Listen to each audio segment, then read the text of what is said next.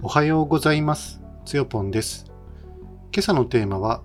チャット GPT でリファクタリングしたらツールが高速化したというテーマでお届けしてみたいと思います。え結論ですね、えーと、めちゃ処理効率の高いプログラムに変貌したと。えー、3つのポイントですけど、以前自分が作っていたツールがですね、えー最近うまく動かなくなってしまったと。それから2番目として、えーと、チャット GPT でですね、そのリファクタリングをね、試みたと。で結果としてですね、とても高速なツールに生まれ変わったと。まあ、そういうお話をね、していきたいと思うんですけど、えっ、とですね、まあ、あの、一般論ではないですね。これは、まあ、一つの事例としてね、聞いてほしいんですけれども、えっとね、まず、じゃあ、リファクタリングって何ですかっていう話をね、しますね。リファクタリングっていうのは、まあ、あのシステムエンジニア用語的なところがね、まあ、プログラマーの用語でもあるのかなとは思うんですけれども、あの、ある機能ですね、えっと、そのインターフェースを変えずに、要は機能のですね、なんていうのかな、えー顔とか、それから仕様とかをね、ほとんど変えずにですね、えっと、中身をですね、きちっと整理をして、あともっとですね、えっと、美しいコードにしたりとか、それから保守性のね、高いコード、ロバストなコード、えー堅牢性のあるね、コードにするっていう試みのことをですね、リファクタリングと言います。で、それをすることで、えーと、まあ、プログラムのね、可読性も上がるし、保守性もた、まあ、可読性が上がるイコール、あの、可可読性が高いってことは、保守がしやすいってことなんで、保守性も上がるということにもなりますし、あの無駄な処理だったものをですね、排除することができたりとか、まあ、いろいろなメリットがありますね。あとは、人間がリファクタリングをするとですね、そのコードをですね、えー、と理解する助けのね、一つにはなりますね。ただ、コードをね、読んで理解するっていうのも一つの、えーそのコードをね、理解するためのステップだとは思うんですけれども、リファクタリングをすることで、あえてその、プログラムのですね、えーと構造を組み替えることで、そのプログラム全体をですね、理解する、そのロジック全体を理解するっていうことにもね、助あの助けになると、まあ、自分の経験上そういうこともね、あるのかなというふうに思いますね。ただ、まあこれはちょっと余談ですけど、経営者とか、それからお金を出す側のね、人間からすると、今ある機能とか仕組みをですね、何も、えーアップデートすることなく、その中身だけをですね、えっと、変えるっていうことに対してはですね、抵抗がありますよね。だから、リファクタリングっていうのは、非常にその、お金を出す側とですね、えっと、理解が一致しないことがね、多いので、えー上手にね、やる必要があるんですよね。だから何らかのその機能アップデートのためにリファクタリングをしないとできないよっていうことを一生懸命解いて、で、その分のお金をもらってやらなきゃいけない作業に、ね、なってきたりとかしますよね。で、だから、パワーのない会社だとですね、リファクタリングはですね、もう二の次になって、そんなことより、あの、新しい機能をですね、どんどんあの開発していけということになることがね、多いんですけど、一方でですね、やっぱりいろんな人が寄ってたかってですね、あの、ちぐはぐな、継ぎはぎだらけのですね、プログラムをね、作っていくとですね、やっぱりどっかにリファクタリングをして、構造を少しね、すっきりさせて見直していかないと、やっぱ保守性が下がり、保守のためのお金が増えたり、あるいはその謎のね、バグが登場して、それがなんか未解決のまま進んでしまったりとかね、いうリスクもね、あるんですよね。だから、本当はですね、その部分のね、リファクタリングっていう、いわゆるだからその保守のためのお金についてですね、きちっとね、お金を出す側もですね、考えなきゃいけないところは、ね、あると思うんですけど、まあ、その辺がこう軽視されがちな世の中ではあるよなっていうふうには思いますね。まあ、それはかなり余談でした。ということで、えーっとまあ、自分で作ってるプログラムなんで、自分でリファクタリングする分にはですね、誰も何も文句言わないので、自分はやってみたという話ですね。でこの時にですね、あの、えーっと、今回やったそのリファクタリングは通常はですね、あの一般的には、例えばある関数をえーそのインターフェースを変えることなく、えー組み替えたり、あるいは、えー関数群を一つの例えばクラス化して、えーと別のね、なんかデザインパターンとかを使ってやるとか、まあいろんな手法がね、ある中で、今回はもうそのツール全体をですね、書き換えてもらう形のリファクタリングを取りましたね。だから、なんだろうな、えーっと、プログラムを利用するときのですね、引数のインターフェースとかは全然変えないんだけど、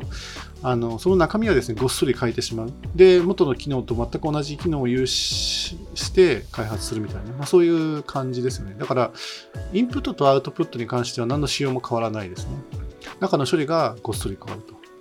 たださ、まあ、さっきもちょっと言いましたけど、劇的にスピードがね、上がりましたね。同じことやるのに効率がめっちゃ上がったというね、あの恩恵が得られたという話がありますね。で、そこのですね、えっと、リファクタリングについて、自分でそのリファクタリングをね、するんじゃなくて、チャット GPT にやらせてみました。えっと、まあ、自分で作ってるツールがゆえにですね、仕様もまあ、ある程度明確だし、ロジックももうよく知ってるし、なんなら、その オープンソースになってるね、ソースをですね、コードが書いてあるね、ものをソースと言いますけど、そのソースをチャット GPT に、ね、与えることで、あの、これを、このアルゴリズムで作ったあったものをですね、あのうまく調整してくれっていうことが言えるのかなと思ってやってみたんですね。で、実際にそれがね、できてしまったという話になりますね。だから、本当すごいよなって思いますね。で、結果としてですね、とてもね、高速なツールに生まれ変わったんですけど、まあね、そこはですね、えー、っと、一つね、あの、チャット GPT によるものというよりは、どちらかというと、まあもちろん間接的にはね、チャット GPT による恩恵は、ね、あるんですけれども、まあどちらかというとですね、チャット GPT は、あの、既存のライブラリーをですね、うまく活用して、あの、こうやってやったらすぐできるよっていうことをですね、提案してくれたので、それがね、非常に高速な処理をね、持っていたっていうことになるんですよね。あの、で、結果として、あの、なんか今まで、なんかこう、2秒ぐらい待ってたところがですね、もう一瞬でプロンプターが返ってきてしまうので、あの、すぐ終わる すぐ出力が結果が出るみたいなね。めちゃくちゃあの高速で、かつですね、えっと、メンテナンスもね、すごくしやすい、あの、コード設計になってる、なったので、まあ、自分でもだから、なんか、後でですね、あの、いろんな処理というか、まあ、パターンをね、追加することもですね、容易にできるようになりましたし、それまでは結構ね、なんかめんどくさい追加の仕方をしてたんですけど、あの構造がね、見直されてからですね、とても、あのその辺のですね、メンテナンスがね、メンテナンス性が、上がったということで、めっちゃ、あの、堅牢なですね、えっ、ー、と、ツールにね、生まれ変わって、なんか嬉しいなっていうところですね。で、まあ、ポイント3つの中でですね、えっ、ー、と、その最後、最後じゃないな。まあ、2番目が僕今日は言いたいことなんですけど、あの、チャット GPT でリファクタリングを試みるときって、うんまあ、これは一般論じゃないですね。今回の事例の経験をちょっと喋るだけになるんですけど、ある程度人間側が、えー、チャット GPT のやってることに対して協力をするアプローチを取らないと難しいっていうことも分かってきましたね。あのーどっちかというとチャット GPT 丸投げではですね、なかなかできてこないですね。あの、限界があるような印象があります。で、例えばそのリファクタリングをする中で、なんか、まず希望する機能が達成できないっていうことがですね、そのステップの中で出てくるわけなんですけど、それをどう乗り越えるかって時に、その乗り越える方もですね、チャット GPT にあの任せっきりになっちゃうと乗り越えにくいなっていうことがあって、ただ人間側がそこをですね、うまく補佐してあげると、うまくチャット GPT が乗り切ってくれるようになるので、なんかそこはですね、えー、っと、やっぱりその、ある程度のやっぱ知識がないと難しいのかなというか、まあ、どっちかというとそのチャット GPT をえー、媒介として、まあなんか、そうですね、昔の用語で言うとなんか、ペアプログラミングっていうんですかね、それをするようなイメージで、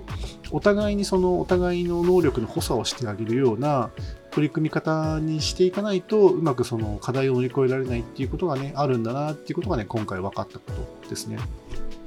だから自分もそのチャット GP で出してきたプログラムをしっかり読んで、えっ、ー、と、あ、ここがもしかしたらダメなのかもしれないっていうことをですね、まあ人間の方がですね、そういう時の洞察力って強かったりするんですよ。ロジック、まあもともと自分が書いたロジックだったりするので、自分がよく熟知してるし、あの、それを踏まえて、チャット GPT がリファクタリングして出してきてくれた、えっ、ー、と、ロジックが、えどうなってるのかっていうのを見ることができて、で、あ、ここがもしかしたら、えー、あの課題解決の道かなと思って、それをこういうことなんじゃないって、チャット GP で教えてあげて、でそこを頼りにもう一回作ってみてってやると、うまくね、あの、あ、なるほどって、チャット GP でもなるほどっていう感じでですね、あの回答を返してきて、それでプログラムをガサーって作り始めたんで、あ、やっぱりなんか、理解がですね、チャット GP の理解がもっときちっと進むと、彼らもですね、えー、彼らっていうちょっと表現がいいのか分かりませんけど、行動をですね、あの、シームレスにこう、バーッと吐き出してくれるようになりますよね。考えながら吐き出してるときって、大概ですね、なんか詰まってる、あの、えー、人工知能がすごくその考えに煮詰まってる感じで出してくるとですね、時にやっぱネットワークエラーって起こしてしまったりとかして、うまくいかなかったりするんですけど、よどめが出てくるときっていうのは、もう、えー、人工知能の中でも、その解決策が明確明瞭で、えー、こうやってやればできますよっていうこともただ言うだけのフェーズにになってると。まあ、そこにですね、えっと、持っていくために、今は人間の力をちょこっとね、添えてあげるのがポイントなのかなというふうに思いましたね。はい。ということで、今日のテーマは以上にしますね。えー、チャット GPT でリファクタリングしたら、えー、ツールが高速化したと。まあ、この、これを機にですね、まあ、プログラム知らない方でもですね、リファクタリングっていう言葉、まあ、なんか、システムエンジニア界隈ではですね、まあ、ちょこちょこ出てくるワードなので、まあ、あの耳にしておくと、多少はね、雑学ぶれるかなと いうところがあるかなというふうに思いますね。あと、チャット GPT をね、うまく活用すると、あの、レガシープログラムとかもですね、あの、そのマイグレーションって言って、いわゆる移植作業とかですね、まあ、そういうことがしやすくなる世界がね、あるのかなというふうに思いますよね。だから、もう喋りながらね、あ、いいこと思いついたなっていう気はね、ちょっとしますね。うん。まあ、ただ、その、ね、えー、レガシーコードをですね、マイグレーションするのにはですね、結構、あの、労力もかかるし、効率もすごくね、重要視されるので、本当に大変なところがね、ありますよね。まあ、テストとかも全部チャット GPT に書かせて、とにかくですね、効率化できるものはどんどんね、あの、その GPT を使って効率化するっていうところがね、うまくできないと、あの、レガシーコードで、ね、マイグレーションって進まないのかなというふうにも思うんですけど、でもそれをすればですね、もしかしたら、あの、なんていうのかな、